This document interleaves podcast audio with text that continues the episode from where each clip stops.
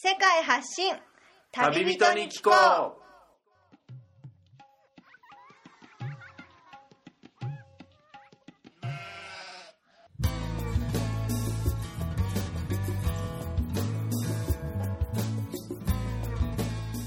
この番組は世界各地で出会った興味深い日本人の旅人にざっくばらんにいろいろなことをインタビューしていく番組です。現地での旅の話の本編と脱線話のアフタートークの2本立てでお送りします。さて今回の旅人からは世界のどんなぶっ飛び話が聞けるのでしょうか？今回は分割した前回からの続きとなっています。前回をお聞きでない方はそちらからお楽しみください。国内のスポーツはどんな感じのスポーツがポピュラーというかケニアではやっぱり一番メジャーなのはサッカーだと思いますね、あそうですか。はい、どんなバーとかレストランうーん。そういう、まあ、小さなお店でもテレビがついていれば大体、テレビはなんかどこでもついてますよね。サッカーを中継してたり。中継してますね。それを見ながらお酒を飲んでる人たちがいたり、はい。食べたり実際に達也さんは観戦されたりとかもう行きましたか？一回行きましたね。あ行きましたか。はい。ちょうど赴任してすぐだったんですけれども、はいまあ、キスムっていうあここから1時間半ぐらいの。は1時間半ぐらいの都市のところで、はい。そのケニアの国内リーグえの決勝戦が行われる、はいはいはい。ファイナルマッチにたまたま運がよく、ええ。その日にキスムにいることになって、はい。それを観戦しに行った時がすごかったですね。やっぱり人の量と人の量とスタジアムに集まる、はい。あー。普通の日本で見るサッカーの試合とかと大きく異なった点とかなんかありました？やっぱり応援うんサッカー観戦もせずに、えグラウンド周辺を踊り回っている人たちがえはい。50人ぐらいになって踊ってる踊って回ってる人たちがいたり。それサポーター的サなポーター的な感じですね。それは入場するお金がなくてとか？あ入場するお金を払って、え中に入ってるんですけど、ええ。その周りでえはい。試合は見ずに。試合を見ずに踊ってたりとかそうなんですか？応援団的な。応援団的な。まあでも中には直径1 5センチぐらいの石。石？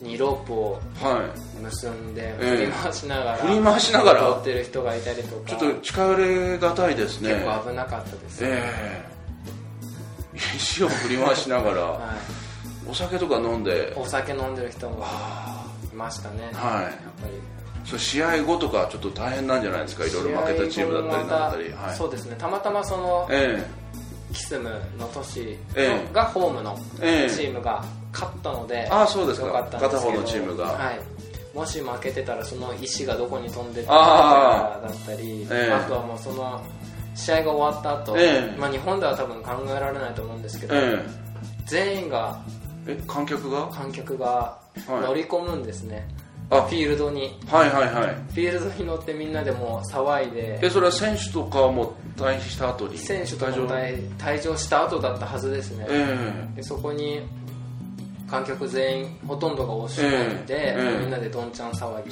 チャンス騒ぎ？試合後に？試合後に。そういう文化なんですかね。いや決勝戦だけってあ言ってました決勝戦だけですかあもう全部終わって。って言ってましたけど。負けたチームの応援してた人たちも降りてですかね。負けた人たちはあんまり見てないですけど、ええ。そのホームのグラウンドだったので、ええ。あじゃあその部族の選手だったりとかいたりと多か分そうだと思いますね、はい。それが先ほどおっしゃってたガルモイヤっていうチーム。チームの、決勝戦。はい、ルオ族でしたか。ルオ族です。その選手たちが何人かいているんだとは思います、ね、あもう正直見分けつかないですよ わねからないですねまだ、全く分からなかったりもうねユニフォームで見分けるしかない、うん。その番号だったり。あそうですか。ちょっとエキサイティングなサッカー観戦があったと。エキサイティングですねかなり。そうですよね。でこっちの文化の中でやっぱり何ヶ月かもうついて滞在されてるってなると結婚式であったりお祝い事とかまたお葬式だったり参加せざるを得ない時とか、まあ、暮らしてたらあったりすると思うんですけども参加されたりしましたか？先日お葬式にあお葬式に？同僚の父のお葬式に参加させていただあきました。そうですか、ははい、やっぱそれもサッカー観戦のようにちょっとかなり日本と違った。いそうですね。ええ。日本とは全く違いますね。やっぱりその日本とまず異なるのが宗教の違いだとは思うんですけど、うんそうでしょうね。こっちの方の人たちは？クリスチャンがあ。ほとんどを占めてますね。そうですよね。なのではい。牧師さんが説教したりとか、はい。そういうことももちろんあって、はい。もう同じだったのは、はい。ちゃんとあの亡くなった方個人をきれいに服を着させてあげてはい。で棺に入れるっていうところはは一緒だったんですけど、はい。まあお葬式の中でも歌って踊って。さて踊って。なんかケニアでは、ええ。あのお葬式がセレブレーションあって呼ばれているらしくて。一種のお祝いの。そうですね、はい。だから多分そうやって歌って踊ってっていうことをするまあそれで個人を見送ってあげて、はい。多分その背景にあるのがやっぱりキリスト教の信仰だっていうのをすごいこ先日のお葬式では感じて、え。そのキリスト教ではその亡くなった時にセレブレーションっていうのはその方は83歳なんですけど、その83年間神様から授かったはい。生を全うしたっていうことで亡くなったええされているらしいんですね、うん。あの同様に聞いたところ。はい。それで神様からもらった人生をちゃんと全うすることができたということで、はい。お祝いって言われているらおしい。祝いっていうそういう、うん、それがセレブレーションと、はい。あそうですか。すごい。まあそれは本当にサッカーの試合後のように本当にどんちゃん騒ぎまでいかずともちょっと厳かさをそうですね。中に秘めてうん。個人を本当に送り出す。そうですね。やっぱり親族の方たちははい。もちろん悲しまれていますし、えまあ、その中でもやっぱりセレブレーションとしてはい。お祝いをしている姿っていうのはすごい印象に残りましたね。えそうですね。それはあの遺体は亡骸っていうのはやっぱりその仮装するんですかね？こっちは土葬ですね。あ埋めて、はい。じゃあ亡骸も体にその筋肉皮膚がそれまとったまま、はい。もうその棺ごとこっちは、十字架のそれがついた、はい、土の中に埋葬。えで面白かったのは同僚が一つ心配していたことがあって、ええ。まあそのこれこれから先も何人もどんどんなくなっていくえのは、まあ当たり前で、ええまあ、そうなると土地が足りるかわからないっていうことをえなるほど。言ってて全員大体2メートルと1メートル幅、はところを毎回穴を掘ってええ埋めてたらいつか土地がなくなるんじゃないかっていうことをいつか。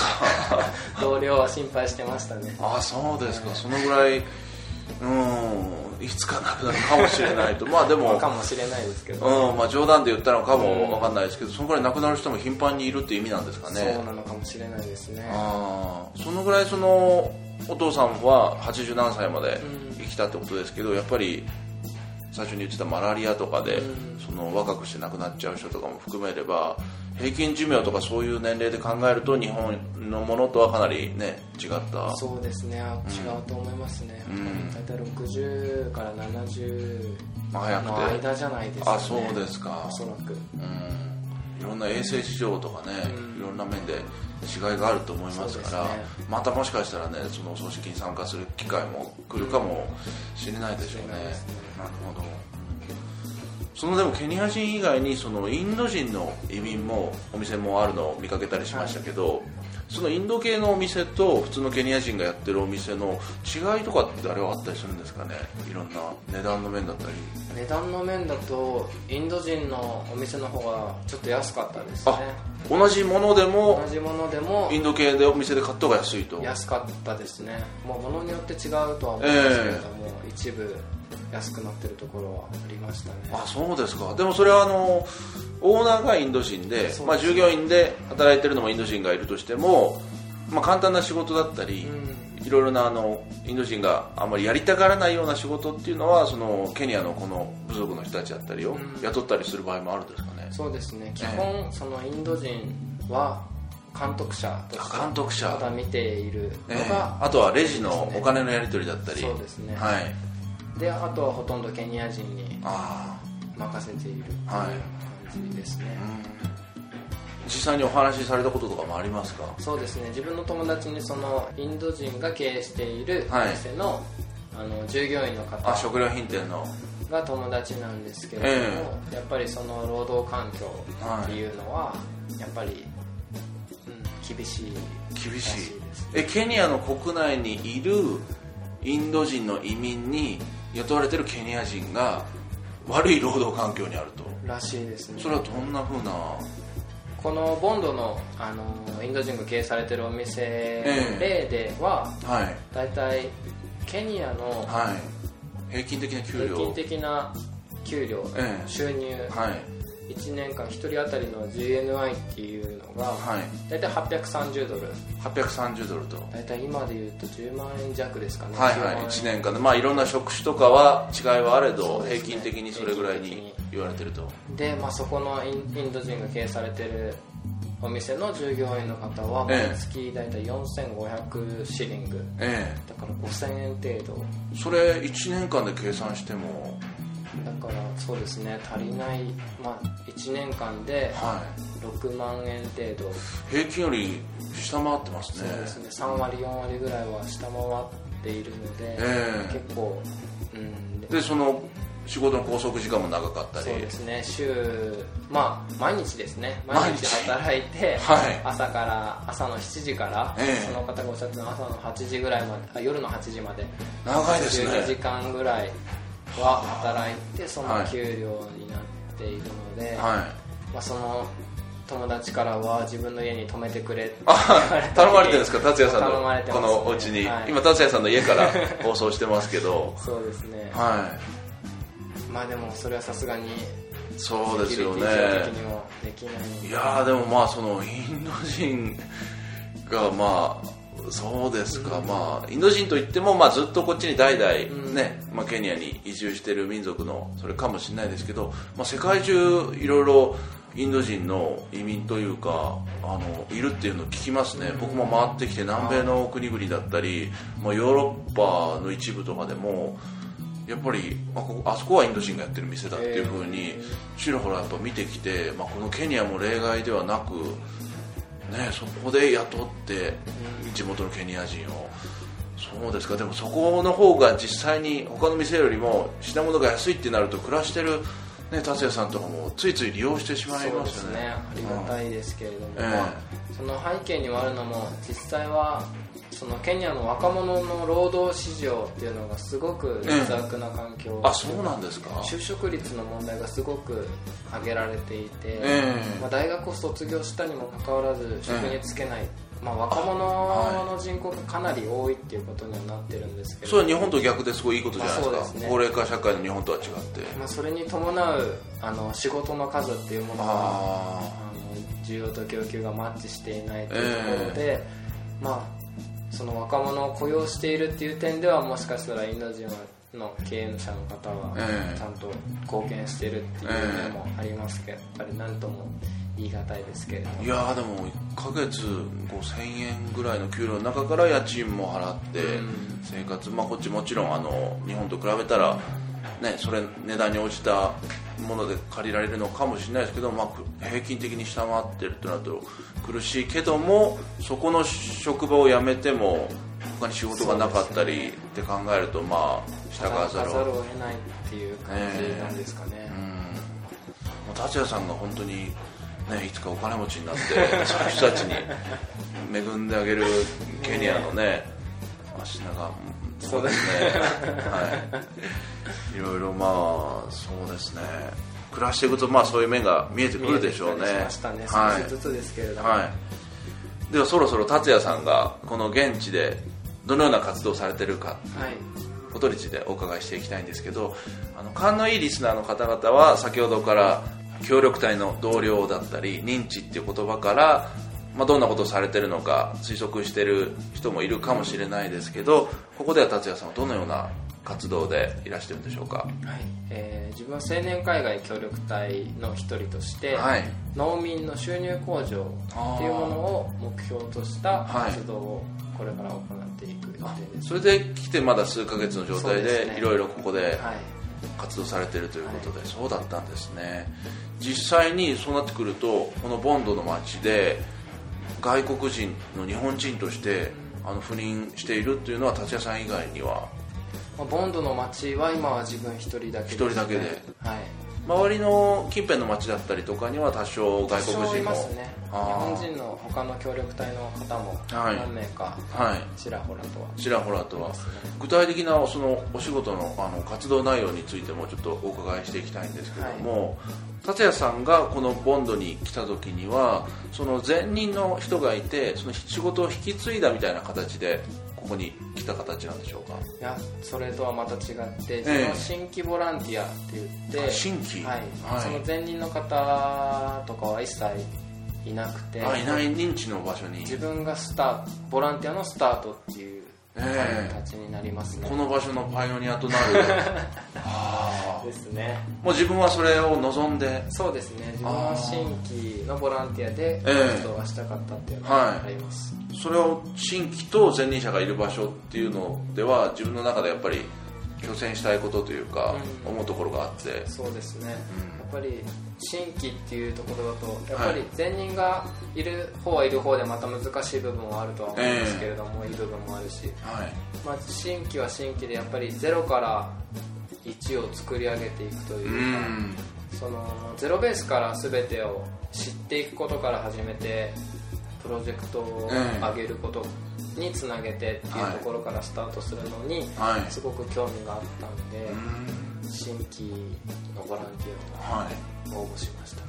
お伺いしたんですけど達也さんは前年に大学を卒業して、もう新卒の状態で、はい。でもうアフリカのこのまあ本当にね日本と生活かけ離れたようなところに来て全部自分からゼロベースでやっていくっていう上でまあいろいろな苦労があったと思うんですけど最初に来てみてたどり着いてあこんなとこから俺始めなきゃいけないのかって驚かれたとことかありますか？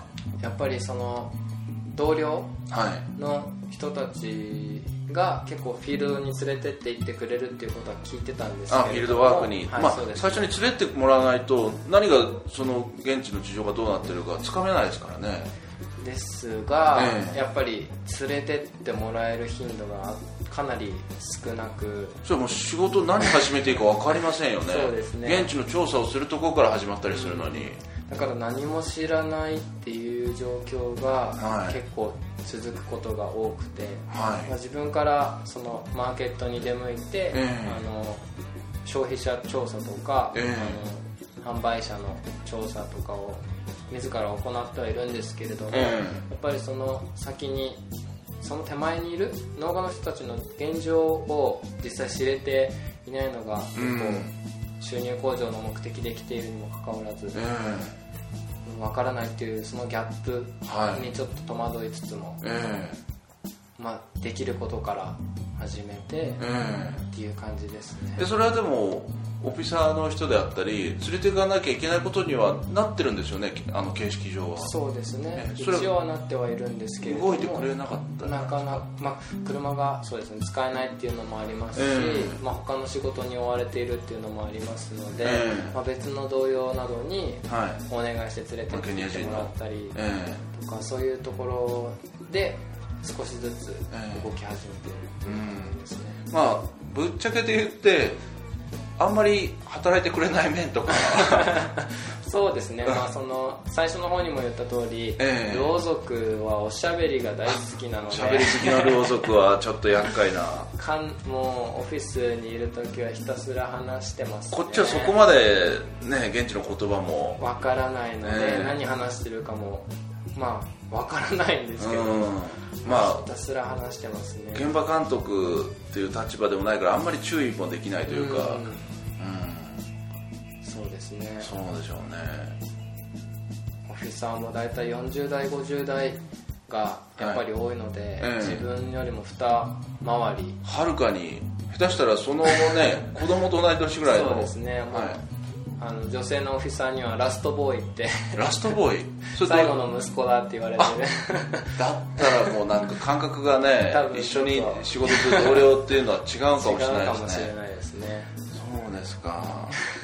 それはまあ苦労というかたまにやっぱりあの僕も旅行しててこの JICA の青年海外協力隊の派遣のシニアボランティアの人だったりとかの放送も以前にお届けしたりしたんですけどやっぱりそのほとんど行く場所が認知が途上国で、まあ、本当に日本の基準だったりこれ何十年前の日本の姿なんだみたいなとこに本当に飛び込んで、まあ、で大体前任者がいるとこであったりゼロベースでっていう風なのとは達也さんの状況とは多少違うのかもしれないんですけど、まあ、苦労する点その現地人に対してうまく働きを促すというか、まあ、教えてあげるっていうので本当に行ってからの本当苦労知らなかったことっていうのだらけで、そういう話を聞いたりするんですけど達也さんがこの青年会協力隊のボランティアに思い切って行ってみようと思ったそういう苦労を、苦労というかそういうものに芽生えてったあのきっかけとかってどんなものですかね。きっかけは学生の時に、はい、開発経済学っていう、はい、あの途上国の貧困問題っていうものを取り上げたゼミナールに、まあ、3年間所属していたっていうのがやっぱりきっかけで、はい、高校の時まではもうずっと野球しかやってこずあ野球少年だったのが。もう坊主頭に日本しか見てこなかったんですけれども、はい、まあ、大学に入って野球もやめてしまって、えで春休み夏休みとかはすごく1ヶ月半ぐらいの長期休暇があるっていう時に、もう何もしていなかったんで、えー、まあ、そのゼミナールもきっかけでそのアジアなどの途上国を何度か訪れたりする中で、うん、まあ、いかに日本の生活が豊かか、はい、世界から見ると当たり前じゃないのかっていうのを目の当たりにして、まあ、海外ではまあ、やっぱり人が生きていく上では、ね、まあ、水だったり、ね、あとはまあ電気もあれば困ったこと、まあ、電気があるに越したことはないですし、はい、まあ、食料も安全安心なものっていうものが日本では本当に簡単に蛇口ひねれば出るし、ボタン一つで光るし、はい、あどこで買っても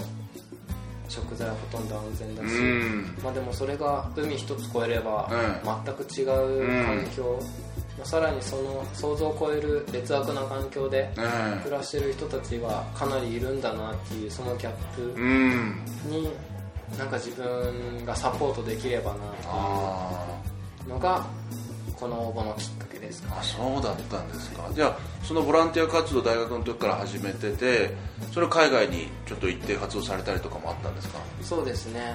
まあインドでの活動、はい、まあ大学の授業と連携したものがあったりとか、えー、どのような？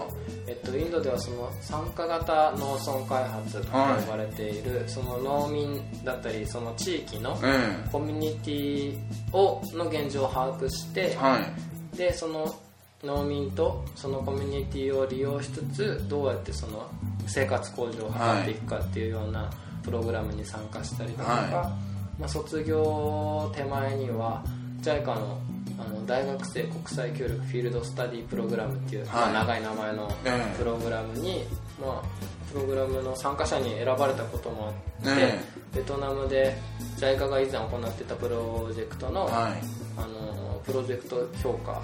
ベトナムに行って。そうですね。ベトナムで行わせていただいたりとか、はい、そういうことを行ってきました。あその流れから今回はじゃあそのねボランティアの一番大きなものとして、ね、青年海外協力隊に来てみようというふうに決意されてということで、はい、あそうですか。この JICA のこのシステムというかこの簡単な成り立ちというかそれについてもちょっとお伺いしていきたいんですけども来る前にまず自分が番組の途中ですが収録時間が長くなりましたのでこの回を分割しました。次回もこの続きでお楽しみください。